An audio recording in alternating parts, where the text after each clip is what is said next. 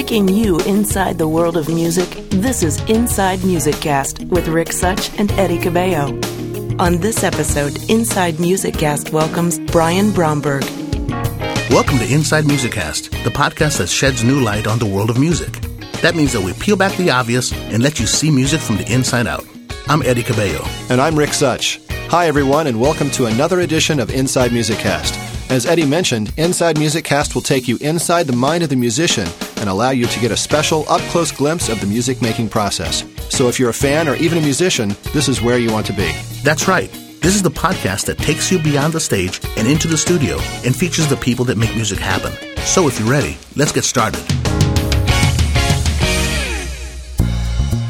When Brian Bromberg got his real break as a jazz bassist at the age of 19, he had already been playing professionally for six years. You got it. That would make him 13 when he started playing gigs at jazz clubs and events in Tucson, Arizona. But it was Bill Evans' bassist who connected him with the jazz legend Stan Getz, who was shopping for a touring bassist at the time. And with one phone call from Stan, he had a gig. Today, as a seasoned bassist, Brian Bromberg has been described as one of the best 100 bassists of the 20th century. This is due to his remarkable proficiency as a technician, player, and composer.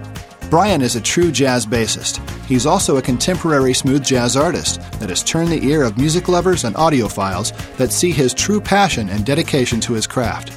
On his latest solo release, he invited heavy hitter friends such as Lee Ritenour, Kirk Whalum, Jeff Lorber, Boney James, Rick Braun, George Duke, and Vinnie Colaiuta to contribute their talents to this truly hybrid jazz recording called Downright Upright. It's a remarkable project, and we highly recommend this album. Inside Music Cast welcomes Brian Bromberg. Hey, Brian, thanks for joining us today. Hey, thanks for having me. Hey, good to have you with us. Hey, listen, I've uh, I've been on your website and uh, I read a story. It's sort of I, am sort of laughing about it, but uh, um, it, it you explain how your junior high school orchestra teacher strategically persuaded you to switch from the cello like to the bass. Now we also understand that he ruined your career as a promising young cellist. So walk us through that because that was sort of the beginning of I wouldn't of exactly future. call that a promising career as a young cellist. I would, I would, I would, yeah. Well, th- I think his whole reasoning for doing that was because I suck so bad at cello. He's like, "Hey, man, hey, Brian, you see the big bass over there? I don't know what he's playing. Yeah. Why don't you play that? Because I know, I know, in his mind, he was going, "I'd much rather have one bad bass player than none at all, Yeah. versus listening to me try to, you know, saw my cello in half." So, so that's that's how that happened, and uh, it, it was uh, it was a trip. At first, it was like, do I, you know. Bass, I mean, come on, Yeah, you know. right. And then because I, I was already a drummer as well, and uh, you know when it, I kind of realized that well, if you play bass, you can play jazz, and it's rhythm, it's blah blah blah. It's Right. like boom, it just like happened really quick. Yeah, is uh, seriously you, you were baptized into music at a very very early age. Yeah. and uh, I mean your your parents were musical and so forth, but um, you know at the beginning of your professional career, it's sort of amazing. It was it actually started at thirteen, right? Yeah, as a drummer, I was working. It's it's, it's funny. While, while my junior high orchestra director was trying to get me to stop playing cello and play bass, I was working two three nights a week as a drummer every week. So I, I made more money in junior high school than I did in high school. It was funny because I was in this band. We were working two three nights a week every week. It was Yeah. it was it was it was a trip. My sisters or my brother or my dad or my mom, whatever, used to have to drop me to the gigs and pick me up because I couldn't drive because I was thirteen. Right, sure. You know, and uh, I remember being in the clubs playing the gigs, and then they would have to. I'd have to go outside on the breaks because I couldn't be in the bar because I wasn't young enough to be there. But if I was playing in the band, it was okay. But once I stopped playing, I then became a customer. I had to leave, so all my breaks I had to stand outside. Was this all in. Tucson, or was this in. Tucson? Yeah, it was pretty funny. So how does a thirteen year old kid get a gig in Tucson bars? Well- that's what I want to know. well, it's Tucson, Arizona. That should pretty much tell you right there. Yeah, I wouldn't exactly call it the metroplex of drummers. Um, actually, there are some very good musicians there now, and there were then too. But um, it sounds kind of funny, but believe it or not, even for a 12, 13 year old kid, I was actually a pretty good player. So, Mm-hmm. because of my brother who was a drummer there and my father who was a drummer there, because of our reputation in the city, we were very well known, just Sure. the family and the players. Right. People knew I could play. Yeah, chops. And so I would get gigs just because people knew I could play. So I kind of got the gigs from the inside, you know. Well, you gig. I mean, you played a lot as a teenager, obviously. Yeah, a lot. Were you a reader You know, when, when you were, you know, during this stage when you're transitioning, you're still learning, obviously, of, Right. of your uh, of your craft. And uh, and did any of these gigs require you just to, to to sight read or whatever? How did you manage to get by? You you were a young kid. Um, you know, that's a that's a great question. As a drummer in those days, usually what I do is just be club dates and just gigs, you know, dances, you know, like Yeah. you know, playing a club and whatever. Um, I didn't have to read. As a drummer, I didn't have to read. Occasionally, if I did a big band thing, I would have to read, of course. Mm-hmm. Fortunately for me, you know, playing in the orchestra in junior high and high school, I was reading and learning how to read. So it helped the process, but most of it was relying on my ears and my talent, I guess, in the sense of just knowing what to play and what not to play. Right. A lot of it had to do with the fact that I grew up with two really good drummers in, in my house with my brother and my father, so I really learned from them so much. And listening to so much music, even though I was young, I'd heard so much music by that age, I kind of knew what to do and what not to do. Real quick, I want to go back to Tucson. Yeah. You and I have something in common. Uh, yeah, I was born. What's in your Dec- name? I Oh, was sorry. born. That's funny. I just noticed this because I saw this on your site, but you were born in December 5th of, uh, you know, I'm not going to say the year to. Oh, it doesn't matter. like 1960. I was, born, I was born December 2nd, 1968, in Tucson. Wow, cool. So I'm, if I'm from Tucson. Well, I, my dad was in the army, so that's why I was there. So, How long were you there for? Oh, just a year, year and a half, and then I Right. moved. The To Florida. interview's now about you. So, uh, what, know. what, what, where you- what hospital were you born Do you have any other questions? I, I did study percussion for a long time. There you go. and in 79 after you turned 19 um, mark johnson the bassist for the great jazz pianist uh, bill evans heard Yeah. you play and, and then recommended you to someone and it, talk to us about that experience Yeah, that was that was pretty. That was an amazing time. I, I have to tell you that from junior high, I would say when I was fourteen, when I started playing the bass, and I, I really it like I think 14, 15 years old was when it really clicked. But between fourteen and fifteen, when it clicked, it was like, oh man, this is my axe, this is my voice. I had no life. All I did was practice and play. And literally between 15 and 18, I played, you know, four, five, six, eight, ten hours a day. I mean, I'd, I'd, I'd ditch school, I'd practice.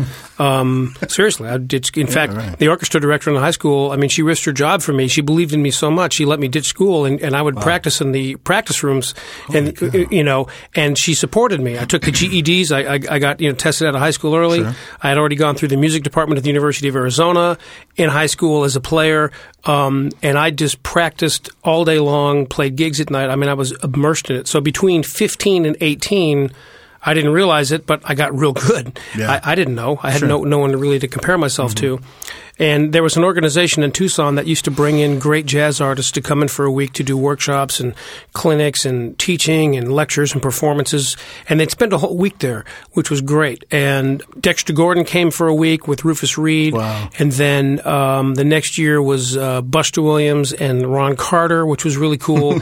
and then the the last year was um, the great Bill Evans, the pianist, with Mark Johnson playing bass. And you know, of course, I went to every event they did. We all hung out and became friends. And and uh, seven months later, after hanging with Mark, then he recommended me to Stan Getz. Stan was touring in Europe. Mark was touring in Europe with Bill Evans, and Right. Stan went to Mark and just said, "Hey, man, do you know any you know any bass players? I'm looking for a bass player." And he recommended me, which completely blew my mind. So Mark came back from Europe, called me from New York, and just said, "Hey, man, I recommended you to Stan Getz. He may be calling you." I'm like, "Yeah, right, sure." Right, sure. the next day, I'm rehearsing with this band, this local band that I'm playing in in Tucson, and my mom comes in and she goes, "Brian, Stan Getz is on the phone."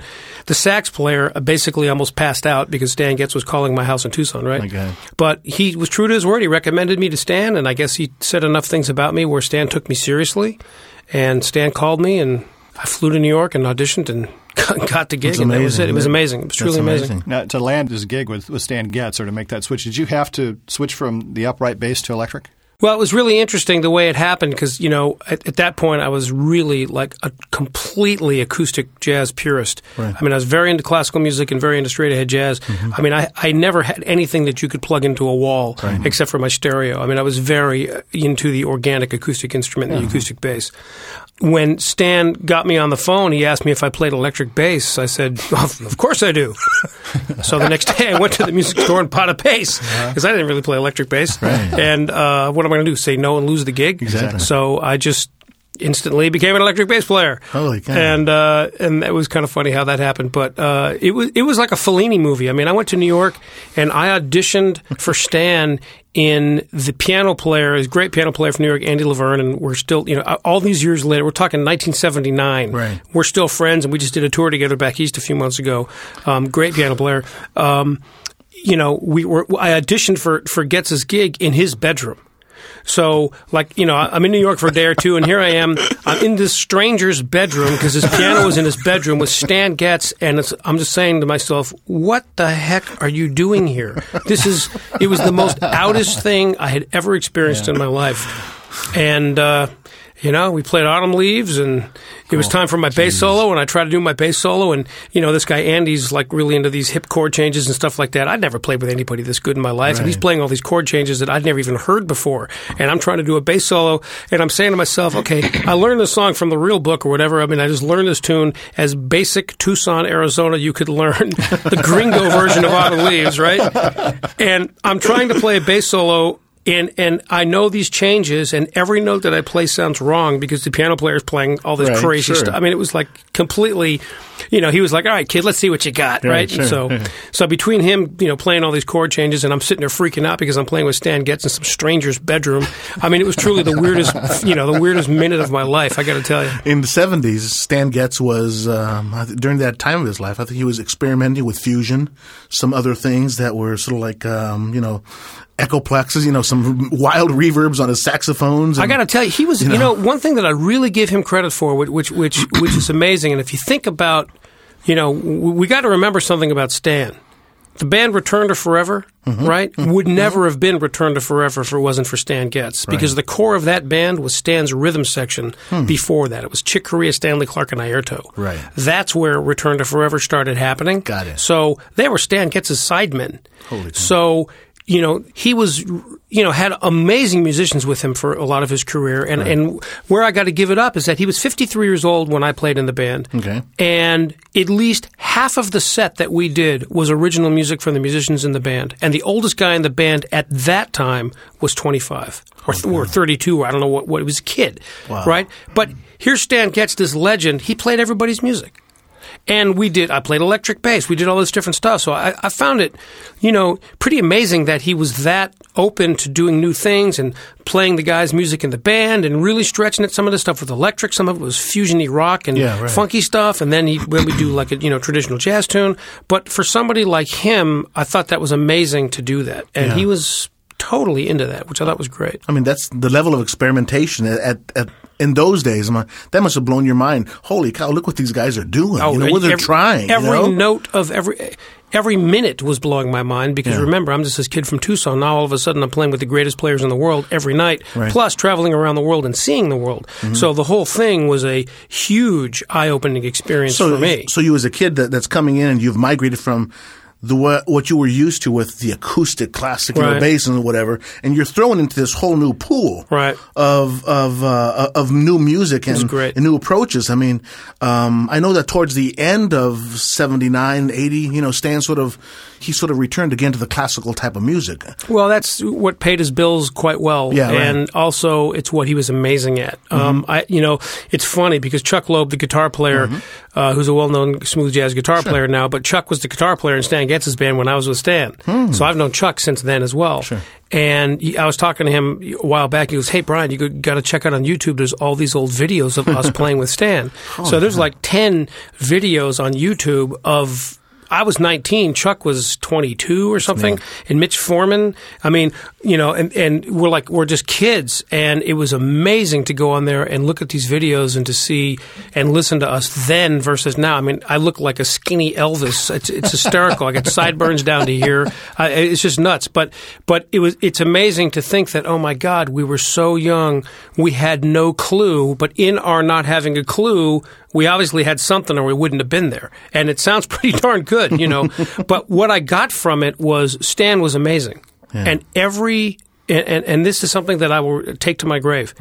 Every night he played, no matter where we were in the world, he was 99.9% flawless. Every single time he put that horn in his mouth, hmm. he was remarkable. Every note that he played was every note he wanted to play. His command of the music and the knowledge in his instrument was absolutely one. And when you play with somebody who's that good every night, it can't help you can't help but, but growing because you're truly playing with a master. Mm-hmm. Well, He how how, perfectly. how demanding was he? I mean, granted, you get a perfectionist, and his as a technician, he's uh, at he's practically perfect.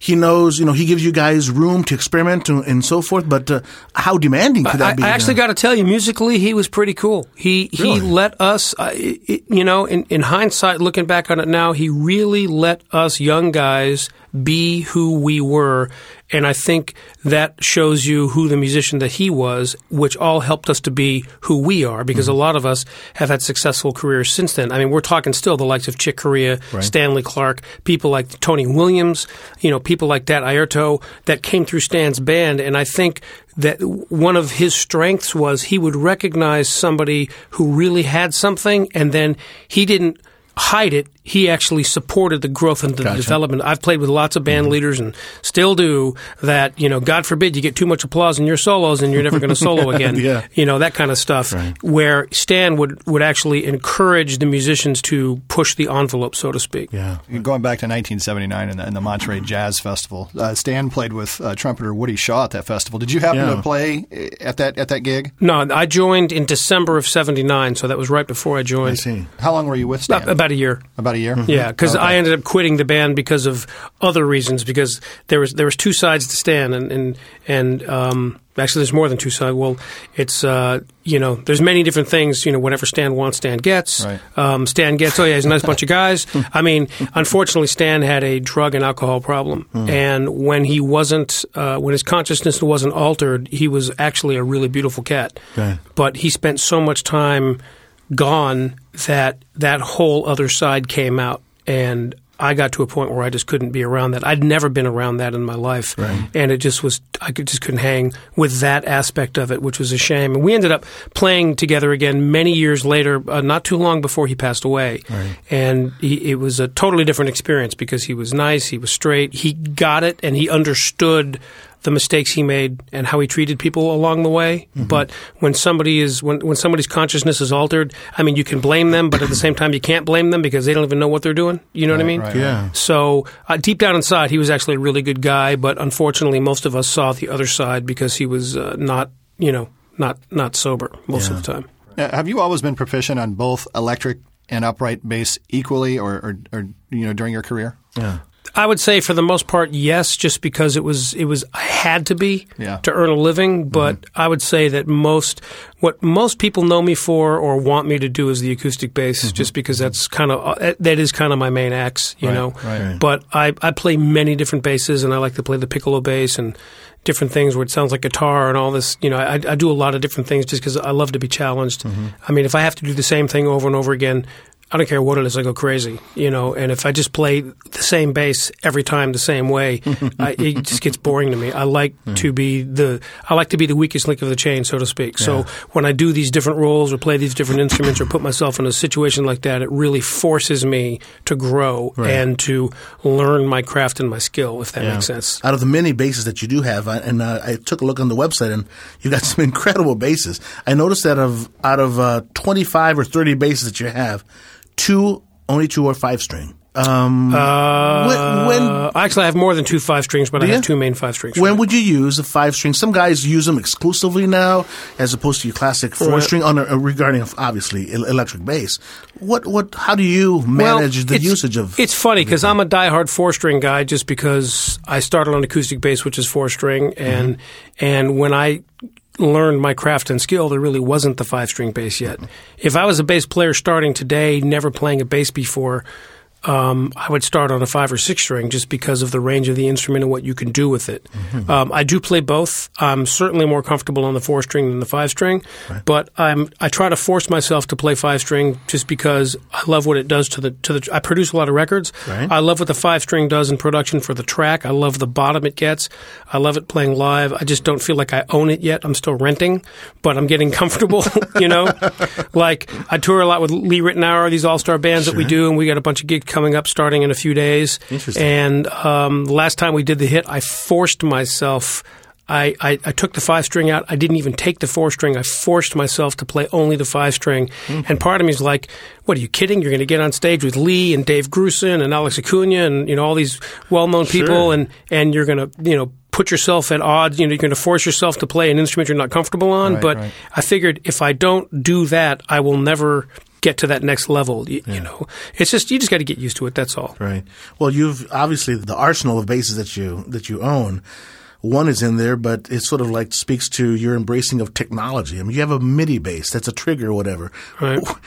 Is that something that you used to play, or do you use it in, in tracking in sessions, or have fun with? How, I Well, mean, for it's sort of years, cool I used to always love messing with stuff, and I was kind of like, you know, had a little mantra for myself that there are no rules. It just doesn't matter. I Mm-hmm. mean, if you can think of something, or if the technology's there to do something, why not? I mean, that's where a lot of my the pickups that I use come from. That's where the strings that I use come from. I just did a record of uh, um, half Antonio Carlos Jobim music and half my music for Mm-hmm. Japan. It'll come out here next year with orchestra and all the nylon string classical guitar parts. I'm playing on the nylon string acoustic piccolo bass. The strings were built a week before the session. They never even existed before. So I, I like doing new things and I like those challenges. Uh, the MIDI bass is something that you know, in a way, it's remarkable that you can, you know, play a Rhodes patch or a piano patch or horn section of stuff on the bass. I mean, it adds a whole new dimension to what you can do. The downside is the technology isn't quite there where it, it really has great, you know, live user application. It mm-hmm. does, but there's still some glitches in it. Mm-hmm. But on the flip side, it's an amazing tool to have. And uh, in the studio, you know, I'm not a keyboard player, so I'm actually going to start using it more in the studio because I can play it and I can program it as a stuff like melodic instrument. Sure, exactly. So I mean, I'll, I'll use it within my abilities, and and when I need, you know, to use the real guys, then I'll call the real guys. You know. Speaking of composition, how do you write when you, when you compose? What? How do you put things down? Capture, Um, capture them. I do it really the old fashioned way in the sense that a lot of the music I write, I either write in my head without an instrument at all, or I will write it organically on usually the piccolo bass just because it's melodic and I can play chords and melodies. Um, I don't sequence tracks, I don't program, I don't do it like that. The music kind of comes out organically. And I, I kind of feel like I don't write it. It's like the song comes through me, and my fingers just have to figure out where to go because the song's going to be what it is. I kind of look at it. The song's going to be what it is, with or without me. Right. And it's just my job to go. Okay, this is where you need to be. It's kind of kind of zen in a sense, but Yeah. I have to tell you, for me, you know, if I'm emotionally touched by something or whatever, inspired, I watched a movie last week and it just blew my mind, and I just like wrote a song, you hmm. know, and the notes just like came out, and it's like. You know, it, literally the song wrote itself and they just did it through my body. I know that sounds kind of funny. Hmm. But because of that, I don't sit down and like a lot of people will write a groove and then they'll do a thing and they'll build it like that. I really try to do it from my heart and do it musically and I try to write all the parts at the same time. Like I will write the melody and the chord changes at the same time how I play it so it comes out as like a like a piece of work if Yeah, that makes phrasing, sense. yeah, phrasing. Right. So most of it I do on the instrument or in my head. Mm-hmm. I don't play any piano and uh, I haven't sequenced anything yet. So Wow. um, I'm not a prolific writer.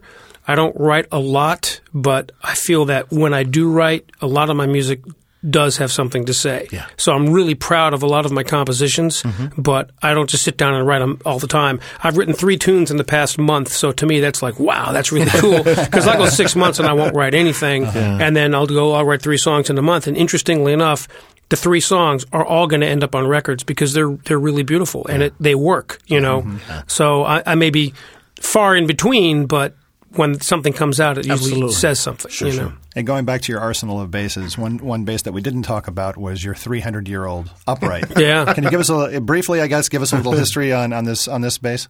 Well, that's another one that uh, one of those situations where Tucson, Arizona has been very good to me. I got it at a music store in Tucson, Arizona, a store called Beaver's Bandbox, which should give you an idea of what they do. Okay. And um, it was a store that had been in Tucson for a million years. And a friend of mine went to the music store to get a drum heads or something. He was a drummer. And he goes, Hey, man, there's this whole bass hanging up on a wall in the store. You got to go check it out. So, of course, I'm going to go check it out. I was 16. And uh, sure enough, I walk in the door and they had this bass literally wedged up above the cash register, about eight feet in the air. wedged on the wall in three nails. They literally hammered the base up there. So these people had no clue what they had, and I saw the base up there. My da- I I wasn't driving yet, so my dad drove me there, and um, I saw the base As soon as I opened the door, and my heart just skipped a beat. It was like, oh my god, a. I just instantly felt that this is my bass. B, I knew what it was. I could tell that it was a beautiful old Italian bass, and these people had no clue what its value was or what this instrument was. You know, I ended up, you know, negotiating. I, I got the bass, and um, you know, my dad thought I was crazy. He's like, "You sure you want this whole beat up thing?" I said, "Look, trust me, trust me, you'll see." so um, we ended up, we got the bass, eight hundred and fifty-seven dollars and seventy-seven cents, including tax. Wow. I still have the receipt. I've got it in plastic. Um, we we had it appraised. We had actually we we got somebody from LA to come out and he appraised it and set it up. And the guy and I sucked. I was 16. I couldn't play at all. I mean, I was awful classical player. But I was bowing the bass, and he set the bass. You know, once he set it up, and the guy who set it up, this uh, luthier from California, started crying in, in my family's house because he heard the tone of the bass, not my playing. And he was like, oh my God, this isn't, you know, old Italian instruments have a very specific sound, like a Stradivarius. I mean, they really do have a sound. Mm-hmm. This bass has the sound. He's bawling his eyes out.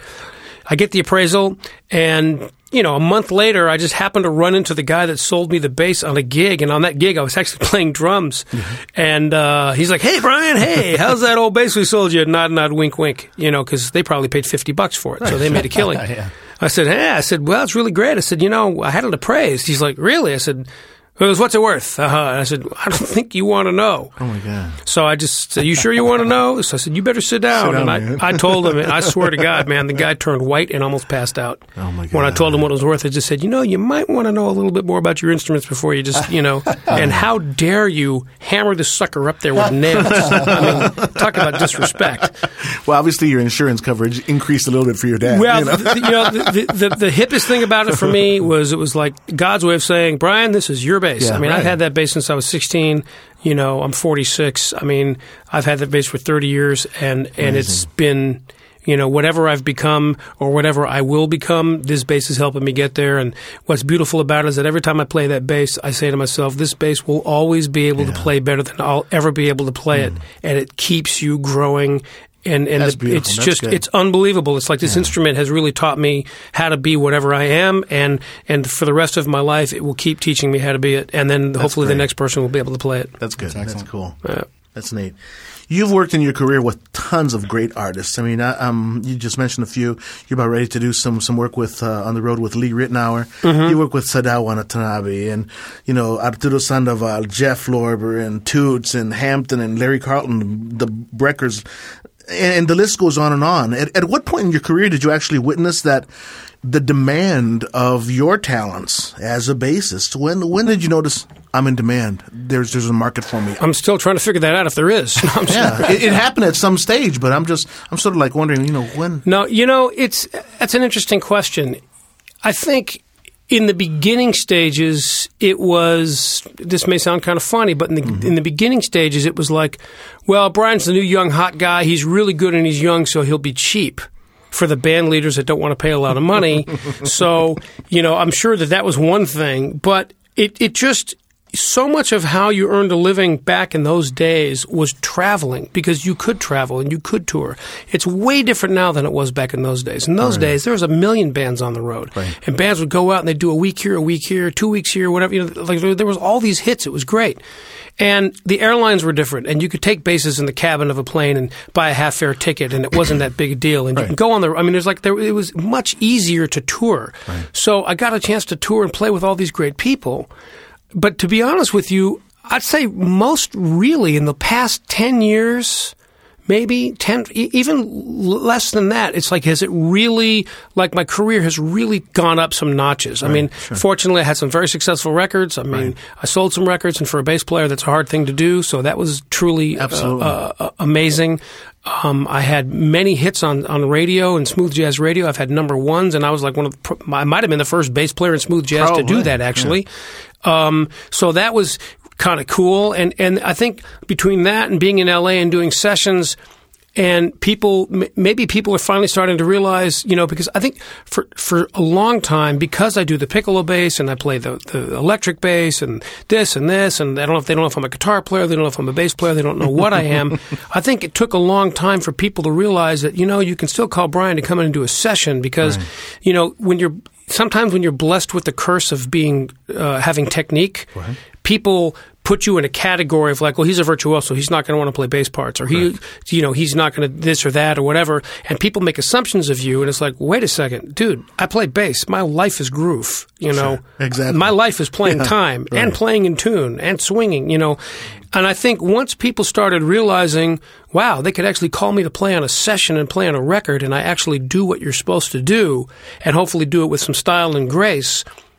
All of a sudden, the word starts spreading, and I think once people got past this, I don't want this to sound pompous because I'm not that way at all. Mm-hmm. But once people got or start to get past the the virtuosity right. and the flash, sure. and actually realize that I can actually read and do a job, and I'm a nice cat. Yeah. it's like whoa. Well, let's get Brian. Exactly. And boom, I think that in the past five to ten years, that's what's one of the things that's really started to happen. Where I'm doing a lot more records and a lot more movies and more sessions sure, like that sure. because people realize that I'm not just some guy that wants to go out there and play fast and you know try to get applause. That's right. not my. That's not why I do this anyway. I mm-hmm. mean, let's face it. You can't put in the time it takes to get to a level of playing that I strive to be at. Mm-hmm. You can't do that if you're not serious about it. Yeah, right. You're not about it for the applause. You're not about it for the money. You're not about it for the women. You're not about it for whatever. You're about it because you love the instrument and you love the music and you work so hard to get right. there.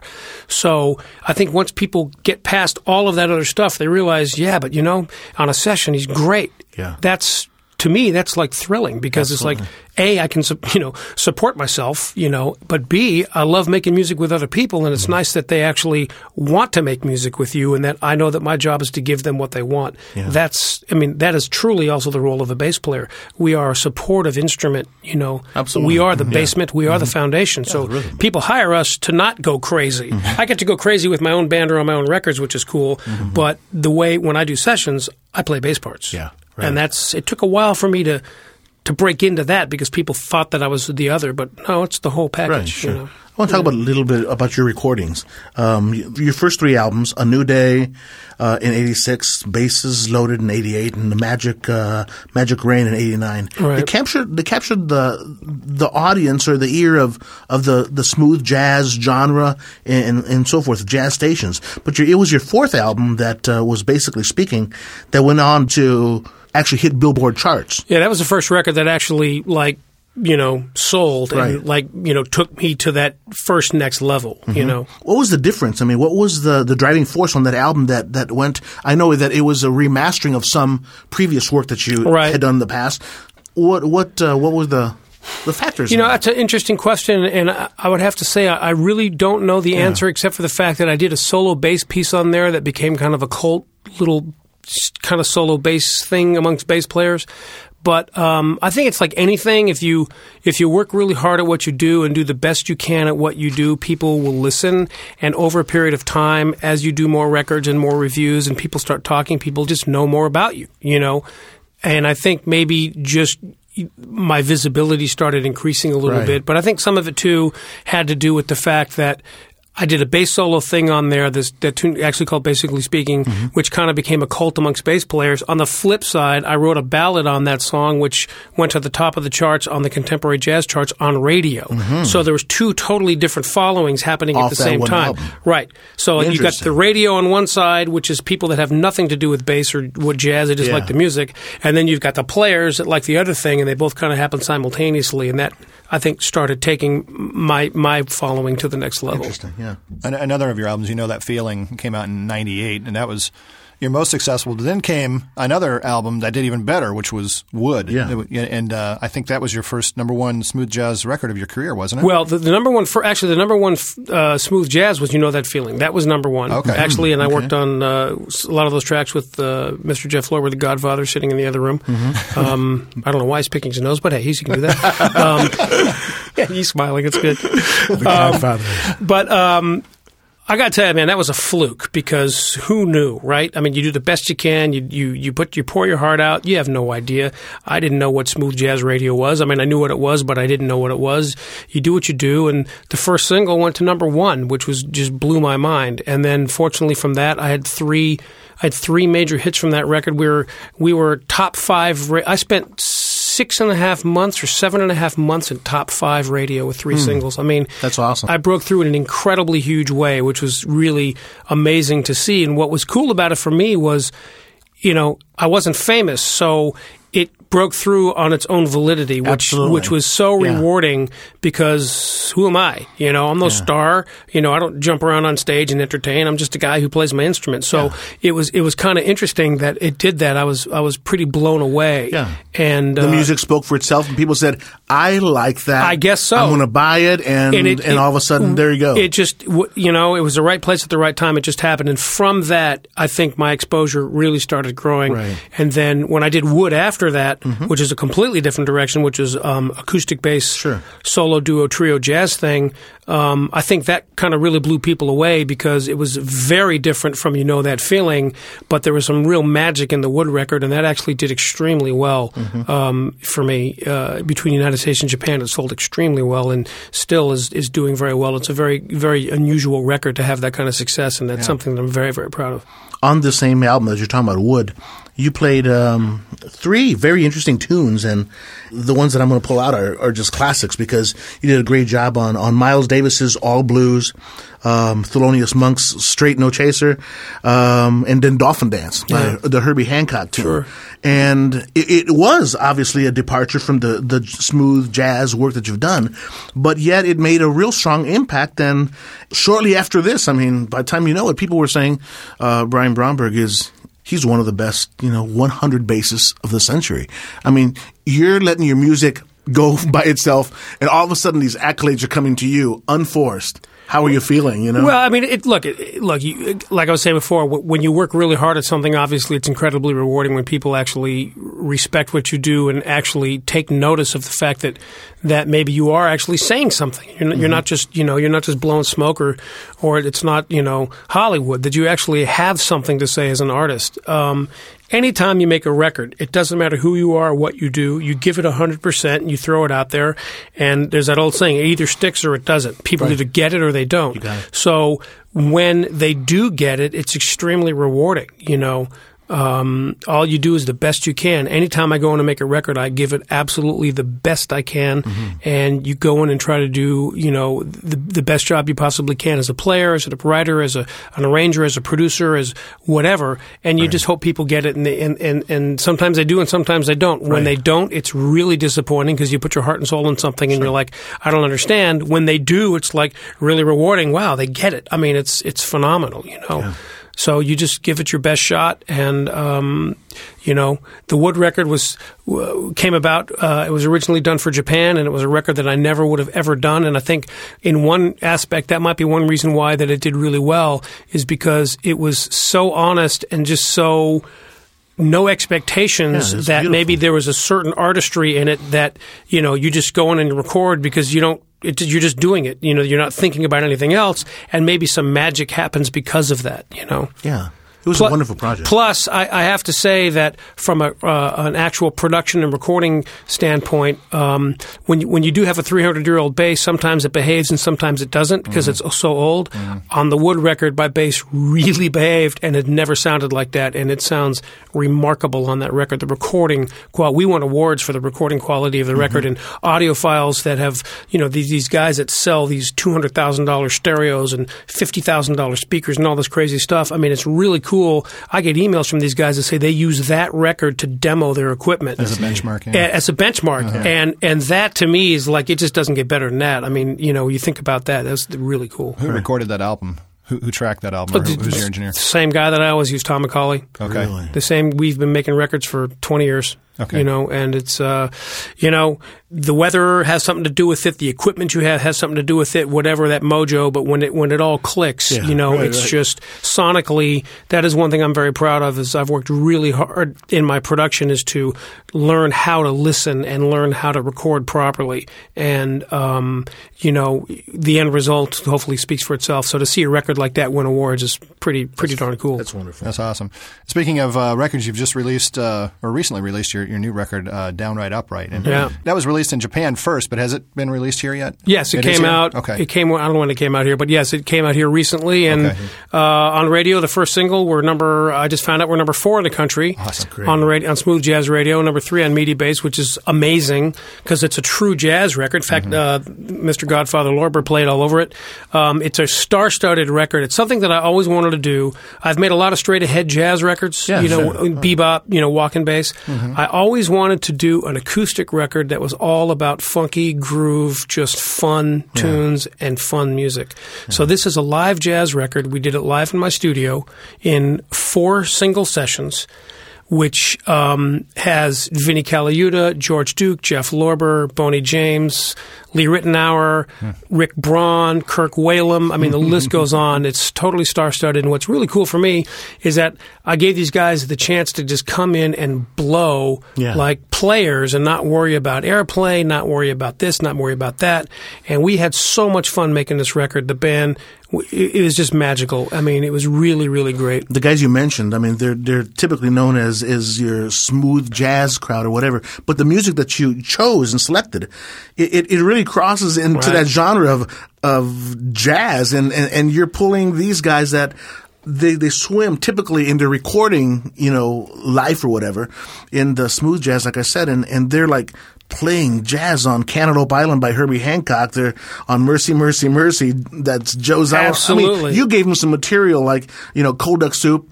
Uh, you gave him uh, Eddie Harris's cut, and they they went with it. Well, the thing is, is is what I guess maybe a, a part of me was like I get so much flack because I'm one of the few artists in this format that truly can walk both lines. Yeah, I right. make straight up smooth jazz mm-hmm, records mm-hmm. and I make straight up straight ahead records.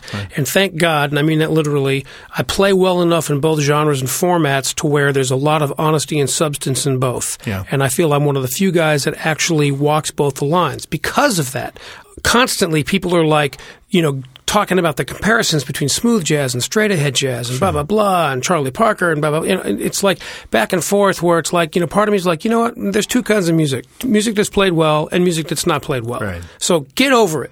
you know. On the flip side, I go. There's a lot of my smooth jazz friends. Nobody grows up going, man, I want to be a smooth jazz player.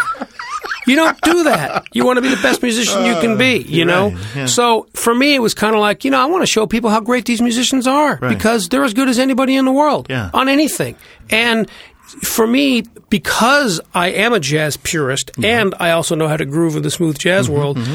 I felt like it was a great balance to get these guys that people have no clue how good they really are and give them a vehicle with which to, to, to play. So you I mean, basically you, know. sha- you shared your opportunity with them to sort of unite both circles in a way to bring it all together. you Right. know? And what's really interesting is, is that I've heard from media and from press and from reviews and radio stations is they look at this record as bridging the gap between both formats and that cool. of bringing both. And I have to tell you, I made it to the top of the charts in both formats Mm-hmm. at the same time. And that's really, really cool. So it's very rewarding for me because straight ahead jazz stations are playing the record because we cut it as a jazz record. There's nothing you know, there's nothing about this record that's not a live jazz record. I just made the music accessible, and then with you know my editing and Pro Tools and blah blah blah, I was able to make smooth jazz edits that would work for smooth jazz radio. Mm-hmm. But the soul of this record is a jazz record, and I think that's why it's it jumps out the way it does. And I have to tell you, I'm.